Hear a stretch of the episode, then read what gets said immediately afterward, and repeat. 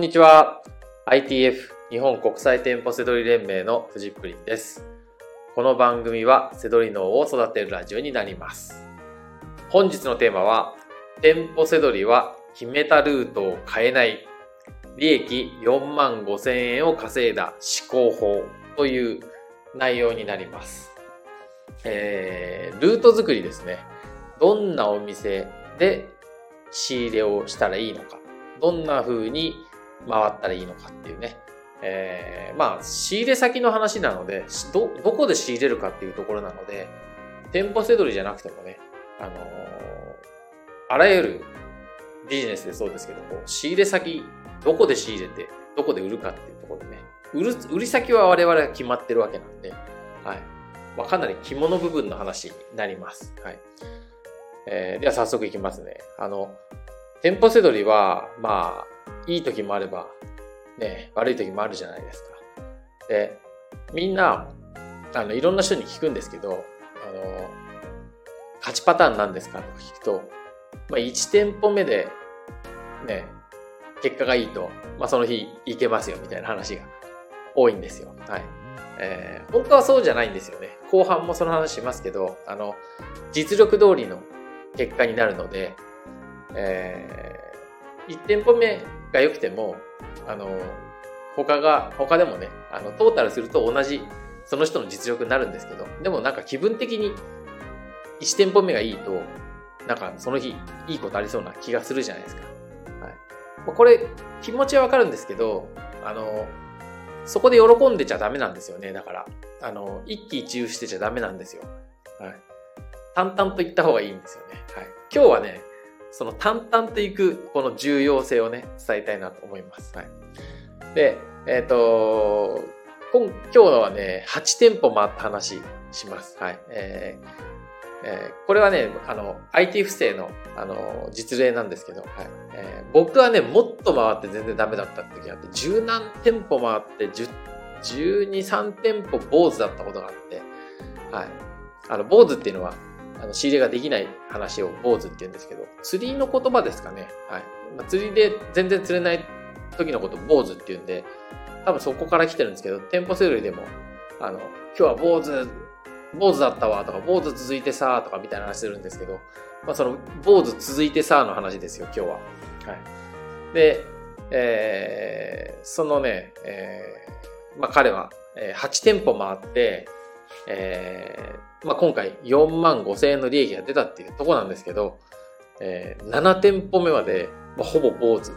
えー、粗利がね、3000円だったということなんですよ。これね、あの、へこみますよね。はい。背取り始めてもまだ、始めてすぐならまだしも、はい。ある程度経験者で、はい。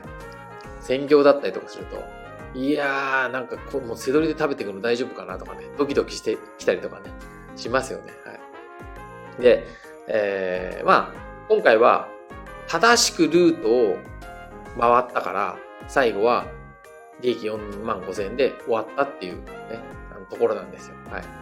で、どんな風にね、ルートを作ったかっていうことなんですけど、えー、8店舗の内訳は、えー、まあ、ちょっと言える範囲でね、あのー、えー、住んでるのは北陸地方の方ですね。はい。えー、地元のスーパーにまず1店舗目行って、で 2, と2店舗目はホームセンター。これはチェーン、全国チェーン店ですね。えー、まあ、ABC の A としましょうかね。はい。ホームセンター A 行って、次はドラッグストア。はい。えー、これはまあ言っても大丈夫でしょう。全国に本当にあるウェルシウェルシウェルシアですね。はい。で、4店舗目がホームセンター。これは他のチェーン店なので、ホームセンター B ですね。はい。で、次はディスカウントストア。えー、まあ、これも言って大丈夫ですよ。ドンキ。はい。で、ドラッグストア。これは、えー、ウェルシア。はい。別のウェルシアですね。はい。あと次が、えー、7店舗目が、えー、ホームセンター A です。A の別の店舗。はい。ここまでもうほぼ坊主。で、最後家電量販店で8店舗目ということですね。はい。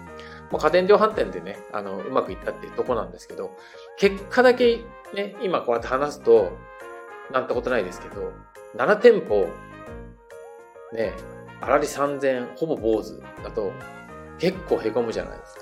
はい、だけど、諦めないで回ったっていうところが今回の肝なんですよ。そうならなきゃいけないし、どうやったらそういうふうに考えられるかっていうとこなんですよね。はい、で、えっ、ー、と、僕の教えというか、僕の考えなんですけど、はい、あの、押し付けてるわけじゃないですよ。これがいいというものを、あの、僕は伝えるんですけど、はい、えー、ルートは、一度決めたルートは変えてはいけないというものがあるんですよ。はい、これは僕がそうしてるんですけど、あの、まあ、例えば、さっき言った8店舗、ルートを組むじゃないですか。で、これを、もう決めた、決めたルートを、ルートをもうその日は淡々と回るんですよ。だから箇条書きにして、もう上から消していくような感じ。はい。で選び方は、オールジャンル。どんなお店でも背取りができるっていう考えなので、はいまあ、そこでね、好き嫌いとか出てくると思うんですけど、はい、よくね、あのー、ルート作りっていうと、ど、お店を攻略する、このお店に行けば行けるみたいに、まあ考えがちですけど、実際はそんなことないですね。あの、えー、どんなお店でも知り合いできるって考えて回った方がいいので、あの、ジャンルもね、あのー、いろいろ混ぜていきます。よくあんのが、なんかあの、えー、ドン・キホーテしか行かないとか、まああの、僕の周りにもそういう人いるんですけど、もったいないかなと思います。あの、やっぱり、あの、いろんな店ね、回った方がいいですよね。はい。だから、あの、いいんですよ。好きなお店。10店舗でも決めてください。はい。で、これ、多めに決めるのがコツです。えー、決めた、あの、決めるお店が少ないと、回りきっちゃって、あの、時間が余っちゃったりすると、それがダメな状態です。あの、えー、仕入れがね、うまくいってる時って、どんどんどんどん次に行けるんですけど、うまくいってない時って、えー、次にどこ行こうかっていうね、頭がね、回んないんですよ。背取りでただ、たただもう、単にもう、あ、ただじゃない、あの、えー、背取りでもう疲れて頭使ってるのに、で、気持ちもなんか、まあ、例えば坊主がついて凹んでて、で、次にどこ行こうかなってね、頭ね、回んないんですよ。だからやめちゃうんですよ、ここで。あの、はい。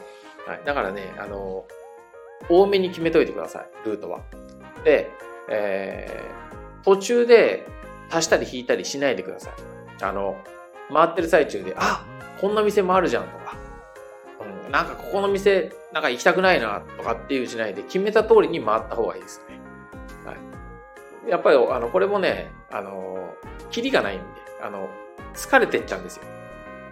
ただた、もうね、どこでも仕入れができるって思って、で、最初に決めた通りで、あの、回れば、その人の実力通りになるんですね。そこで、あの、目の前にあったから行くとか行かないとかやってると疲れるんで、結局、その後に響いちゃうんですよね。あの、ルートを変えると、まあ、でも今日はもうこれでおしまいとかね、なってっちゃう。思考がずれ、あの、思考っていうかモチベーションがずれちゃうんですよね。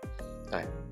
なので、あのーある程度ね、もう背取りやってる人とか、もう、はい、えー、行ったことあるルートとか、あの、よくねい、いつも行くようなこと、とこでやってるんだったら、もう決めたルートは、その日に決めたルートはその通り淡々と回る方が、あの、いいですし、その分、あの、仕入れの、えー、中での行動、店舗の中での行動にエネルギー使えるので、その方が効率がいいです。はい。はい、でもそんな風にしていったら、今回、えー8店舗目で当たったそうです。あの、そうじゃないと7店舗目まで回って3000円だともう疲れちゃって、もうそれでもうやめようかなってなっちゃうところを、あの、いや、もうこれは淡々と回った方がいいと。諦めないで回った方がいいやって言って、行ったおかげで、まあ最終的に、えー、家電量販店ですね。利益4万5千円で、仕入れはね、11万円だったそうです。悪くないですよね。11万円仕入れて4万5千円のあらりということでね。はい。で、えっ、ー、と、こういう話をすると、なんかこう、運よく最後当たったって思っちゃうんですよね。このね、報告くれた彼もそういうふうに思うタイプの人なんですよ。はい。これね、えー、僕の経験上もそうですし、本人もね、振り返ってみればわかるんですけど、これ、ラッキーではないです。実力通りの結果になります。あの、1日にどんなに頑張っても1万円稼げる、1万円っていうね、利益の人もいれば、まあ、今回彼が4万5千円と、まあ、5万円ぐらいの実力だとするじゃないですか。1日回ってね。そうすると、その通りになるんですよ。で、その日は、1日だけをこうやって見てみると、それは、あの、坊主が続いたりとか、そういう波があるじゃないですか、店舗セドルって。ですけど、例えば10日間とか、2週間、3週間、1月とか、今日、あの、えー、そのね、集計する期間を長くしていけば、ちゃんとね、実力通りになっていくんですよ。はい。なので、まあそういう意味で言ったら今日、今日紹介しているこの話も、8店舗、7店舗まで坊主だけど8店舗目で回収して、利益4万5千円。ね、その彼の実力通りになってんじゃないかなっていう、僕は思っちゃうわけですね。だから別にそんなに、あの、あの、ラッキーでも何でもないですし、はい。ただその時に彼が諦めてたらもうダメだったわけですよ。淡々と回ってたら、回ってたから8店舗目で行けたわけで。はい、これが1店舗目で大当たりして、ね、そのまんま、もしかしたら最後までその日はダメっていうこともあるわけですよ。はい。で、それが冒頭で話した1店舗目でいい話ですよね。1店舗目で利益4万5千円。おっしゃ、ラッキーって言って、今日いけるかなと思ったら、いや、ダメでしたわ。とかってあるんですけど。はい。でもね、だからね、どっちの場合もね、あのー、淡々と回るのがいいんです。それと、その通り行くんでね。だからね、こう、淡々と回るためにも、こう、悲しみすぎてもダメだし、あの、喜びすぎてもダメだし、はい。淡々とこう、自分の実力通りに回っていくのがいいですね。はい。あの、店舗制度ってね、本当正しくやってるとね、こう自分でこうやって成長していけるんで、はい、こう、実力上がっていくんですよ。情報とかそういうのをね、あの情報も入っ自分で自分、情報を仕入れていけますし、人から聞いたものじゃなくて自分でね、こう高めていけるんで、ここが魅力なんですよね。はい。ぜひね、あのー、今日の話って結構なんかあの、引っかかってる人とか、多い、あの、意外と多いんですね。僕あの、店舗せどりのルート作りセミナーっていうのも以前やったことあるんですけど、やっぱりそこで、あの、売上が月300万円ぐらいいってる人とかも、ちゃんとその後そのルート作りの、あの、今、今日のような話をもうちょっとしっかりしたところで、あの、やっぱり、あの、すごい2倍までいかないけど、売り上500万ぐらいまで伸びたって言って、連絡もらったことがあって、はい。なので、すごくね、大事なとこなので、はい。あとね、えっと、こういう話ね、シェアできる場所があるといいですね。その、なんか、いやー、きつかったわーとか、でも最後回収したわとか、あの、はい。あのパチンコ仲間とかは、僕パチンコやんないですけど、あるじゃないですか、そういうなんか、あの、同じ仲間、あの、はい。があるとね、あの、いいですよね。楽しくなりますよね。はい。はい。えー、ということでね、あの、はい。えー、店舗制度のルート作りですね。あの決めたルートは変えないっていうね、あの、大事なお話でした。はい。えー、本日の、えー、放送は以上になります。最後までご視聴いただきましてありがとうございました。バイバーイ。